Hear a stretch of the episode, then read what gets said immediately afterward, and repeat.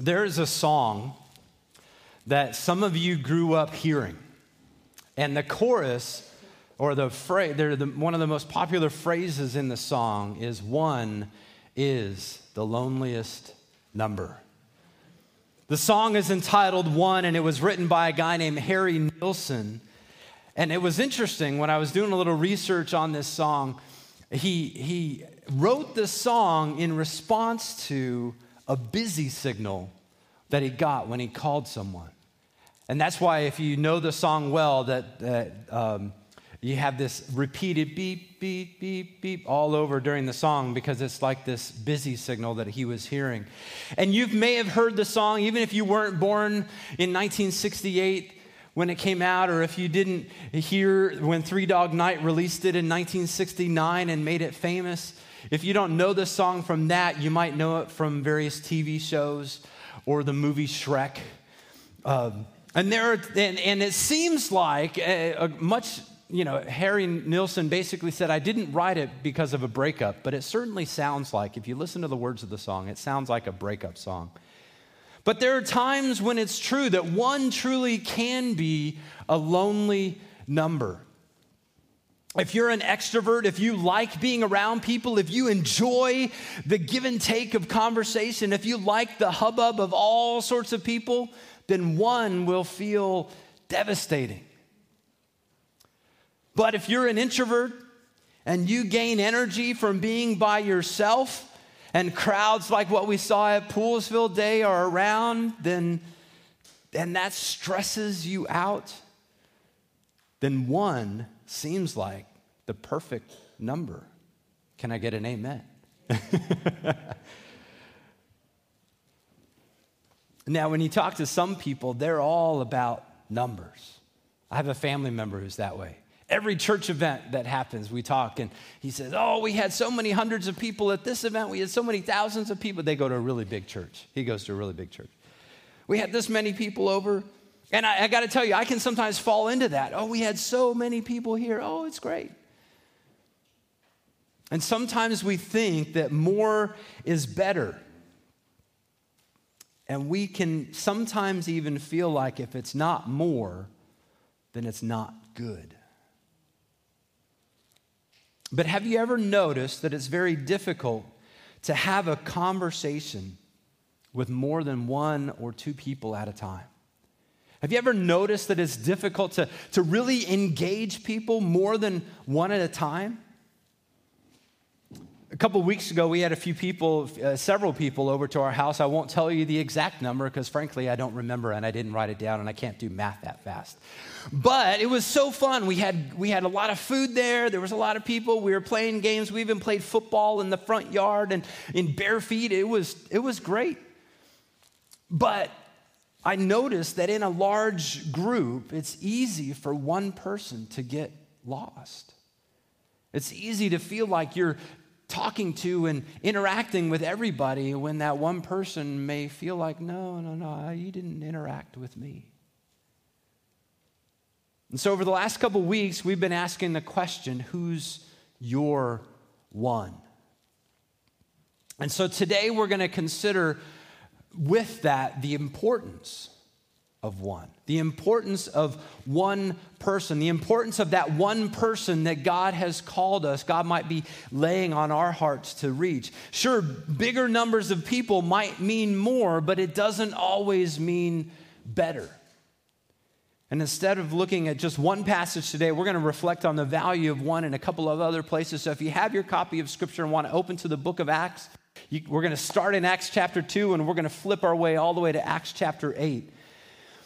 And if you want to take notes, here's where your notes begin because we're going to really look, start by looking at the, the appeal of reaching many at once. The appeal of reaching many at once. As I, and I, as I was thinking about this, I was thinking, you know, there's, there's this, there's a logic that says if I can do one thing with lots of people at the same time, it's a much better use of time and energy and effort. If I can do it once, let's just get it done with once and it'd be great. And we see that a couple times here in the part of the book of Acts. Let me just kind of catch us up to where we are. Jesus has died on the cross. He spent about 40 days with his disciples. He ascended, he told them, he said, You will be my witnesses, Acts 1 8, in Jerusalem, Judea, and to the ends of the earth. And then he ascended into heaven right before their eyes. But he told them before he went, he said, Guys, I want you to stay here in Jerusalem until the Holy Spirit gives you power. You will receive power when the Holy Spirit comes on you. And so they waited around in Jerusalem for about another 10 days praying. The Bible tells us there were about 120 people praying in an upper room. And then on the day of Pentecost, 50 days after Passover, roughly 50 days after Jesus died on the cross as our Passover lamb, the Holy Spirit came on these disciples in power. And they began to speak in other languages. And there were all sorts of people in town for the festival of Pentecost. And so all these foreigners were hearing the gospel, hearing people, these uneducated people speaking in their own language. And they were wondering, are these guys drunk? Have they had something to drink? It's, it's, too early in the day. And so Peter, moved by the Spirit, gives this rousing sermon. He quotes from many Old Testament sources in order to reach the Jewish congregation, Jewish population that was in front of him. And if you look in your Bibles, Acts chapter 2, verse 37, it says, And when they had heard this, when they heard Peter's message, when they heard what he had said, when they heard it, they were cut to the heart and said to Peter and to the rest of the apostles, Brothers, what should we do? And Peter said to them, Repent and be baptized, every one of you, in the name of the Lord Jesus Christ, for the forgiveness of your sins, and you will receive the gift of the Holy Spirit. For the promise is for you and for your children and for all who are far off, everyone whom the Lord our God, our God calls to himself. And with many other words, he, he bore witness and continued to exhort them, saying, Save yourselves from this crooked generation. And then here's the result. So those who received his word were baptized, and there were added that day about 3,000 souls. Wow, what a day. What a day. Now, for almost any church leader, this would be an amazing day, wouldn't it? That would be great. In fact, I have prayed for days like that in the past. Oh, God, would you please do a big movement? Would you move in wonderful ways? And then on the other side of that prayer, I think, how in the world would we handle 3,000 people in one day? How would we how would we keep track of everybody? How would we train everybody? How would we invest in them? There's only so much time that we're just not ready. Right? And it certainly seemed like the, the Spirit was moving powerfully. In fact, it continues in Acts 2 42 to 47. It says, And they devoted themselves to, te- to the apostles' teaching and to fellowship and to breaking of bread and the prayers. And awe came upon every soul and many wonders and signs were being done through the apostles, and all who believed were together and had all things in common. And they were selling their possessions and belongings and distributing the proceeds to all as any had need. And day by day, attending the temple together, breaking bread in their homes, they received food with glad and generous hearts, praising God and having favor with all the people. And the Lord added to their number day by day those who were being saved. Man, what an amazing time that would have been, an amazing movement of the Holy Spirit. And it wasn't long after this that persecution broke out on the disciples. Instead of saying, God, please free us from this persecution, they prayed for boldness. They said, God, help us to be strong in the face of this, even these new believers. The perse- persecution forced some to spread out and also caused hardship for others, but it, there was a great unity in the church. So much so that they began to sell their possessions. As, it, as we already read, they sold things in order to meet the needs of one another. And yet, not everyone was prepared to participate the way that God was moving among the others. And so they faked it. I know. You think, no, no, people don't fake it in church.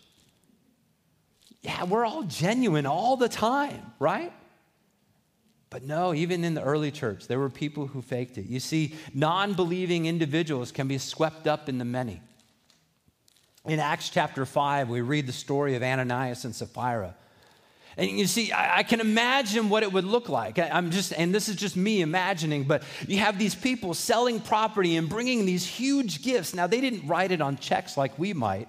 They probably brought it with a big basket of something, and they're bringing money to share with everybody who was there. And I'm sure some people were getting amazing pats on the back, and all the apostles were like, Thank you, Barnabas, for doing this. Thank you, Eli, for doing this. Thank you, thank you. You know, we're sharing this with everybody. And so there's a little bit of notoriety, and I'm, I'm guessing, this is me, this isn't scripture. But Ananias and Sapphira, they saw that. They saw, wow, people will look at us really good if we do this. But we still would need to keep some back. So the Bible tells us they sold some land and they brought part of the proceeds to the apostles and laid it at the apostles' feet. And they said, basically, the apostle said, Is, is this all that you sold it for? And they said, Yeah, we sold it for that much, not telling them that they had kept back some. It would be like selling your home here in Poolesville for 500,000 and presenting a gift for 400,000 all the while keeping the rest. And now I'm not saying that you should do that. I'm, I'm just saying that's what was happening back then, okay? And I don't bring that up to, to tell you that we're keeping track of your tax returns and, and your tithe and making sure that you're giving exactly the right amount. No, that's between you and the Lord. But, I bring, in, bring that up because I wonder sometimes if in that big group of many people, some people, some individuals are just swept up and they're caught up into that. And it might look like emotionalism. It might look like, wow, all those, God is moving. And so if I just do this, then God will bless me in that way. If I look like I'm giving everything that God has blessed me with, then wow, I'll be accepted by God. So there are some, I think, who can get caught up in the emotionalism, producing a response based on peer pressure rather than a genuine move of the Spirit based on something, some, some coercive action of, this, of a speaker. And this is one of the reasons why we don't often do invitations. There are some churches that have invitations every week and they have a song that sometimes some of you guys grew up in churches, maybe even in this very church, they used to sing like the same hymn over and over again, all 10 verses of Just As I Am just and and then you finally get worn down and you come up from your pew and you walk forward because after 10 verses nobody has come forward. So you're going to say please i need this song to be done. I'm going to walk forward and just look like i'm doing something right? Anybody ever done that? Oh you have okay. Um, and so that's kind of why we, it's not about emotional manipulation Sure, there is emotion involved, and I hope that we do get convicted by the Holy Spirit of our sin. And I hope that we do get convicted by those things that are out of alignment. And yeah, our emotions are involved in that, but it's ultimately the move of the Spirit and the word of the Lord uh, helping us understand this is how we should live and responding that way. Responding that way. And so, individuals, I think they can sometimes get caught up in the emotionalism of what God is doing. But also, individuals can sometimes be swept up in manipulation. There's a scene a bit later in Acts chapter 8 when, when this man named Simon, who was a very charismatic speaker, I mean, this guy was doing miracles. He was doing great things. And he saw the apostles and he saw these guys, and, and he saw that when they would lay their hands on someone else, when they would lay their hands on someone who was sick or lay their hands on someone who had just believed, they would receive the Holy Spirit. And he's thinking, I want that. And I think in the back of his mind, he's thinking, I can make some money with that. So he offered some money to the apostles and said, Make it so that when I lay my hands on someone else, that they'll receive the Holy Spirit. And you can imagine a little bit of manipulation. You probably hear TV preachers doing the same thing. If you'll just give a little bit, I promise that we will pray for whatever your need is. If you'll just do this. And there's that manipulation. It's not about, you know, it's not about being manipulated into the kingdom of God. And sometimes individuals can get swept up into emotionalism and to manipulation and not ever believe. Not ever believe. But there is something that we have to keep in mind, and that is that not all of us are called or gifted to preach to the many. Not all of us are gifted to do that. There, sure, there are some people who are gifted to, to speak to thousands and, and hundreds of people. I mean, we, th- we just saw, we read about the Apostle Peter. He was uneducated and he got up in front of all these people and began to explain the Word of God. He was gifted and blessed to do that. It wasn't really him, it was God working through him. But then throughout history, we've seen other preachers like that. We've seen people like Charles Spurgeon, who was sometimes referred to as the Prince of Preachers. This guy preached for decades in one church and saw it grow from this small congregation to a huge congregation. In fact, the congregation is still there today. It's not as big as it was when, when Spurgeon was there. But he was gifted to preach in profound ways. Then you have guys like Billy Graham, who at one point in time was called the pastor to the presidents. He was one of the few pastors who often had access to presidents. He spoke and preached around the world to tens of millions of people. Some and many, many millions came to faith in Jesus Christ through his ministry. He was gifted and blessed to do that. Then you have this guy named George Whitefield, who during one of the Great Awakenings, God used his booming voice and his powerful rhetoric to lead thousands of people to Christ, both in England and here in, in America. He, he, God worked in him in variety ways. And there are so many other people who are gifted to do that. But not all of us are gifted. And that's okay. In fact, I would contend that because not all of us are gifted to, to preach, that's a good thing. It's a good thing that we don't all have that ability. Even in Scripture, if you look at the Apostle Paul, he seemed to be a gifted preacher, but he was a way better teacher. He could sit down with people for hours and expound Scripture in small groups. And then he was also an intentional disciple maker. When you're reading through the book of Acts or you're hearing and kind of getting the picture in the background behind his letters, you hear that he's always with other people. Paul almost never did anything alone, he always had people with him. He, he understood the, the ins and outs of what people were experiencing. When you look at his letters to Philemon and Timothy and Titus, he was well aware of their needs and their strengths and their weaknesses. He knew the one that God has had assigned to him at that point in time. I believe there is value in public preaching. And God has ordained that to be a, one way that He calls people. But as I said last uh, in the last couple weeks, it's not about our gathering here, it's really about him. It's not about whoever's standing behind this pulpit. It's about what we're doing together. But a couple weeks ago, I also read a quote from Robert Coleman in his book, Master Plan for Evangelism, where he says, Reaching the masses, although necessary, will never suffice in the work of preparing leaders for evangelism nor can occasional prayer meetings and training classes for Christian workers do this job. Individual men and women are, are God's method. God's plan for discipleship is not something, but some one. Which brings us to consider the importance of obedience to reach the one. The importance of obedience to reach the one. We've seen in the book of Acts that there are some big events where thousands of people came to faith. But there are also events that are more personal, more one on one encounters, more individualistic approaches. And if you want to turn in your Bibles again, or I guess you may already be there in Acts chapter 8, we see this, this event. This is shortly after Stephen got stoned, and shortly after this big persecution begins to break out against the church. And in Acts chapter 8, we, we see this very interesting encounter that has both miraculous events on the front end and on the back end. But then the outcome is tremendous. In, in Acts chapter 8, verse 26, it says, Now an angel of the Lord said to Philip, Rise and go toward the south to the road that goes down from Jerusalem to Gaza. This is a desert place.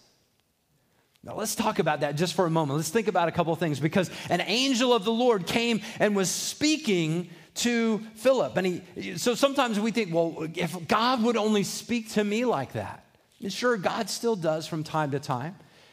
I believe in many cases in the Middle East, people come to faith or they're moved toward faith by miraculous dreams. So something miraculous told Philip he needed to go. But ultimately, it's the nudge of the Holy Spirit that is leading us and helping us to see what he wants us to do. But then look at what he says. Look at what the, the angel says to Philip. He says, Go down from Jerusalem to Gaza. And then what does Luke say as a little sidebar? It was a populated place, right? No, it was a desert place. So often we think that ministry has to happen in the most populated places. We would look at that and say, God, why in the world would you send me on this deserted road to go nowhere? Go to Gaza? What? And sometimes God will do what seems illogical in order to get us to, to, to do things. We won't always fully understand, but Philip, he obeys. Look at verse 27 chapter 8, it says, And he rose and went, and there was an Ethiopian, a eunuch, a court of the official Candace, the queen of the Ethiopians, who was in charge of all her treasure. And he had come to Jerusalem to worship and, as, and was returning, seated in his chariot. And he was reading the prophet Isaiah, and the Spirit said to Philip, Go over and join this chariot. Now, this man was important. He was given an important role in the house of the queen of Ethiopia. He was a foreigner, and yet, and yet he seemed to be someone who worshiped God. Maybe he was a proselyte. Maybe he converted to Judaism from whatever his tribal religion had been there in Ethiopia. But here's the thing by nature of his position as a eunuch, his body had been mutilated. And, and he his body had been mutilated. And so, according to Old Testament law, he was not allowed to go in the temple. So now you have this guy who's worshiping God. He's come to Jerusalem to worship God, and yet he can't go into the place where they worship God. He was forbidden to do that. But he still has this heart to worship the one true God. So he's on his way back and he's reading scripture. And so, prompted by the Spirit, Philip joins up with his chariot and strikes up a conversation. Look at verse 8 or verse 30 and 31. It says, So Philip ran up to him and heard him reading Isaiah the prophet and asked, Do you understand what you are reading? And he said to them, How can I unless someone guides me? And he invited Philip to come up and sit with him. And so, in opening the conversation, Philip used what was already there. He used what they had in common. And, and certainly, this man was curious about Scripture. And he wanted to understand. And I think we are obedient to reach the one that God is leading us to. God will help us find that common ground. God will help us find that connecting point. Maybe it's the street we live on. Maybe it's the career that we have. Maybe it's the age of our children.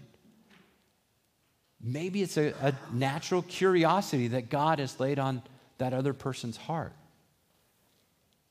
We will find, Lord willing, com- places where we can strike up conversations that possibly lead to gospel presentations.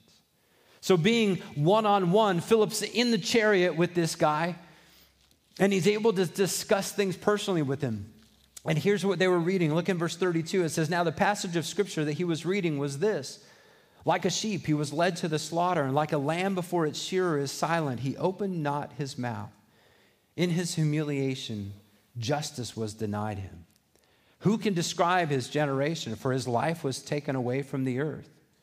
And the eunuch said to Philip, About whom, I ask, does the prophet say this? Is it about himself or about someone else? And then Philip opened his mouth, beginning with this scripture he told him the good news about Jesus. Philip used the very thing that he was reading in order to help him understand all the good things that Jesus had done, the good news of Jesus. But then the question becomes what is the good news of Jesus? In Matthew chapter 1, verse 21, it says, The good news is that he came to save his people from their sins. In fact, that's what Jesus' name means to save his people. And we learn uh, throughout the Gospels that it's not just his people, it starts with Jewish people, but it's now everybody. We've, we've understood time and time again in Matthew 28 19 to 20, where he tells us, Go therefore into and make disciples of all nations, baptizing them in the name of the Father and the Son and the Holy Spirit, teaching them to observe all that I have commanded you. And behold, I am with you always to the end of the age.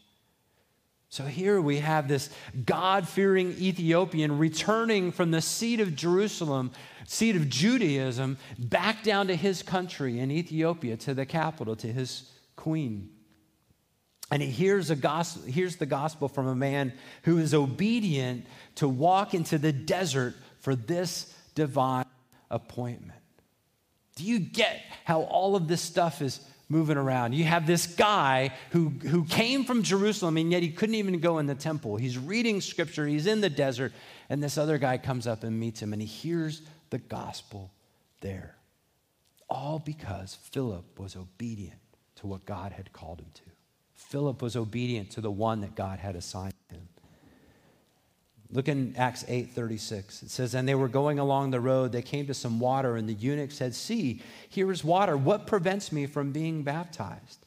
And he commanded the chariot to stop, and they both went down into the water, Philip and the eunuch, and he baptized him.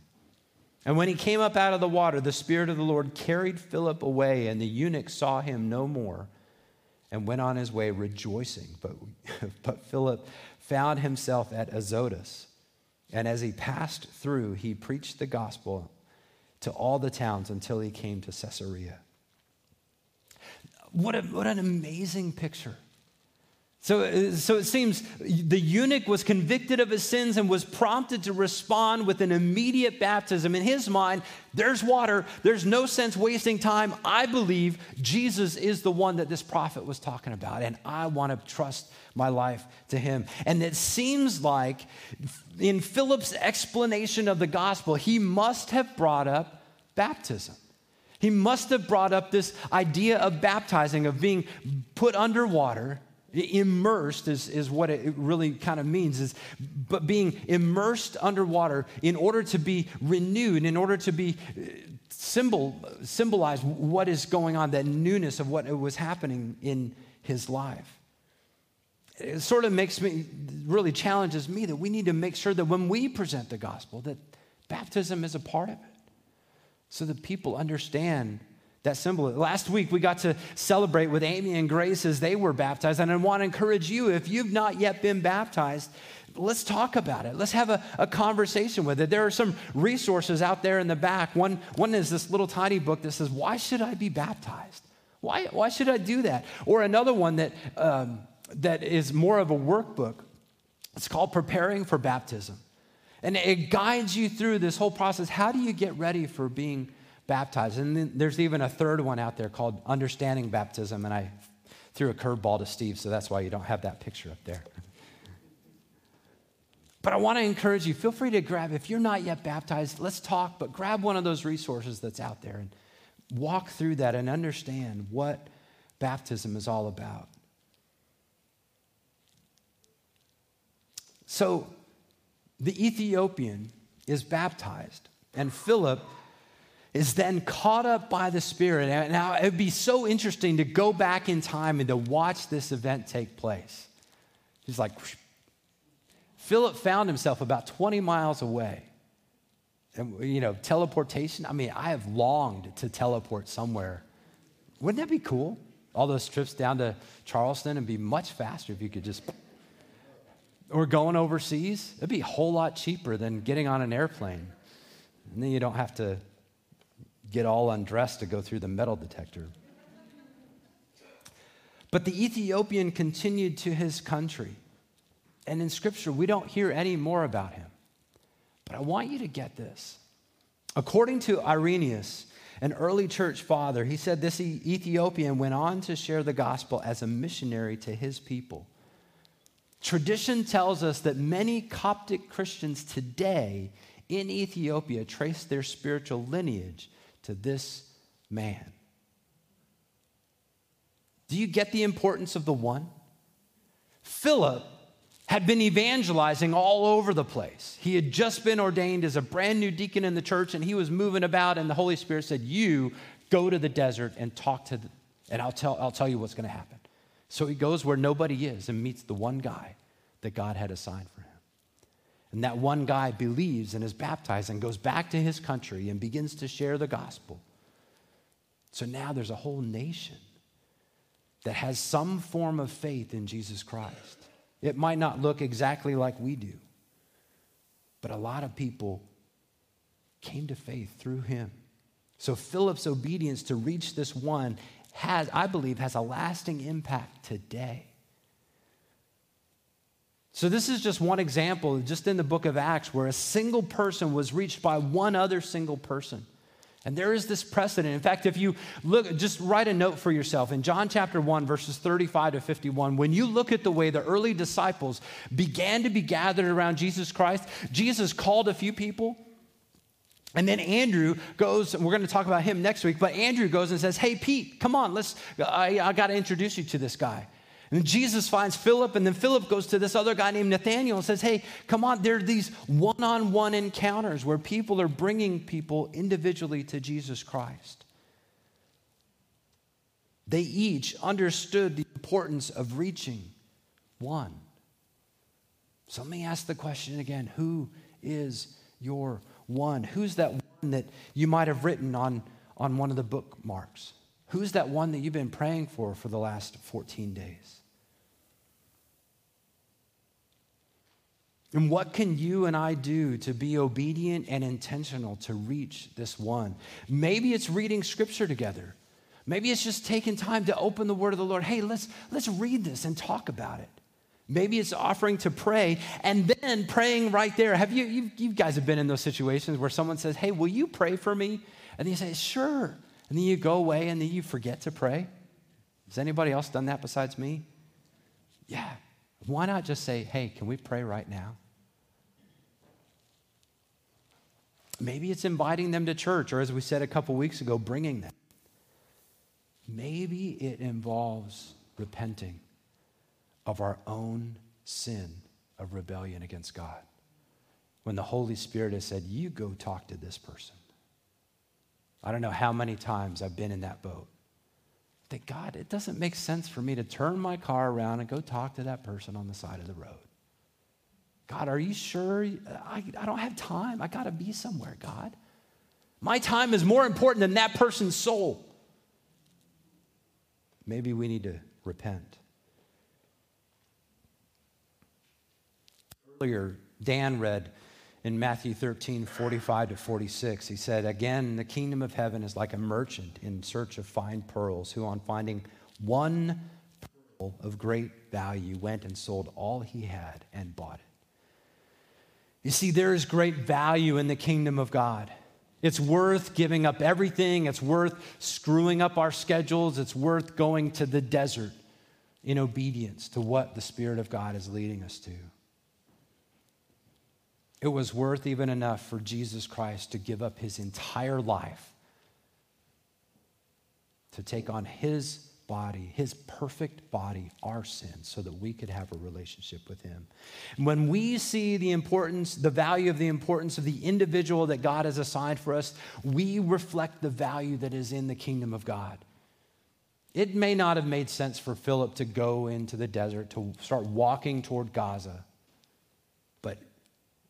it showed value of the kingdom of God there. We're not called to grow the kingdom through emotional manipulation or crowd pleasing antics. We are called to grow the kingdom of God by making disciples, not converts, to invest in one, pouring our lives into one, and leading by example.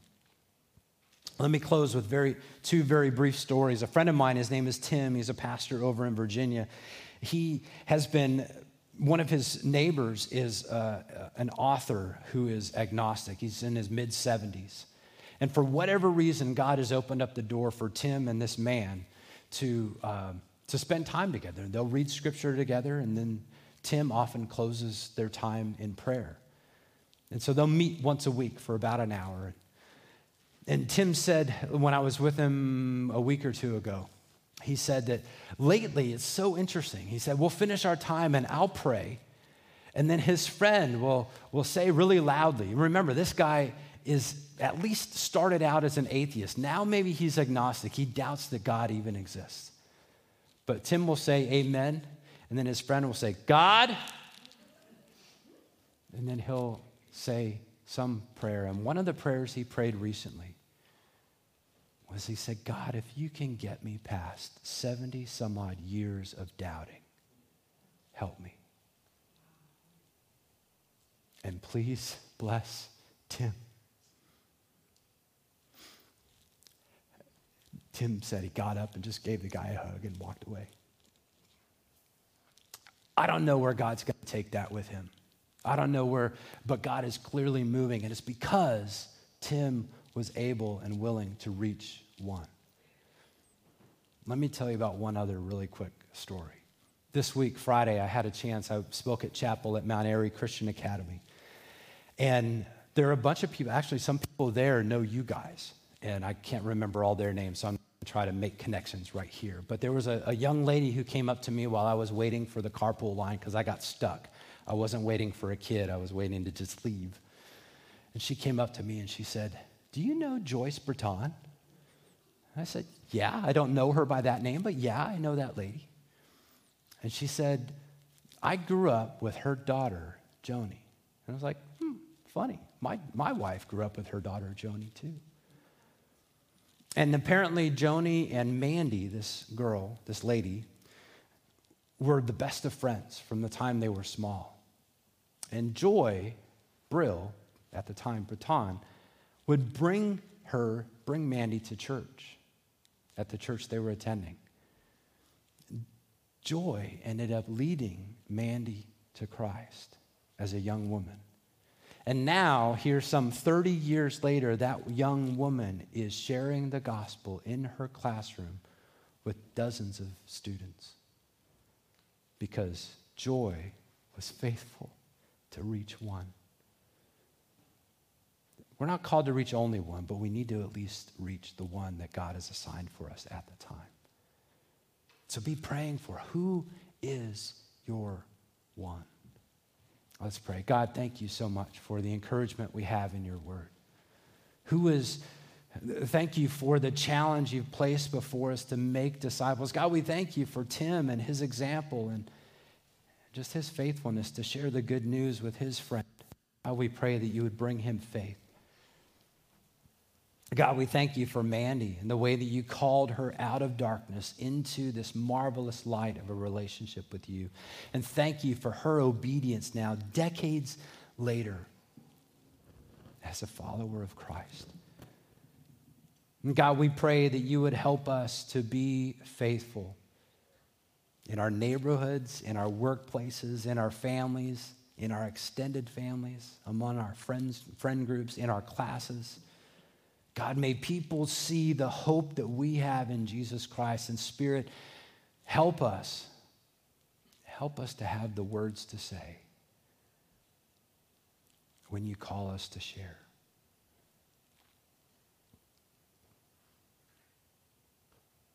God, we can easily become so comfortable. We can easily, easily become so complacent and just assume that we're going to let things go the way they are. But God, I pray that you would change us. Forgive us when we rebel against you, against that prompting of your spirit. Help us to walk in faith.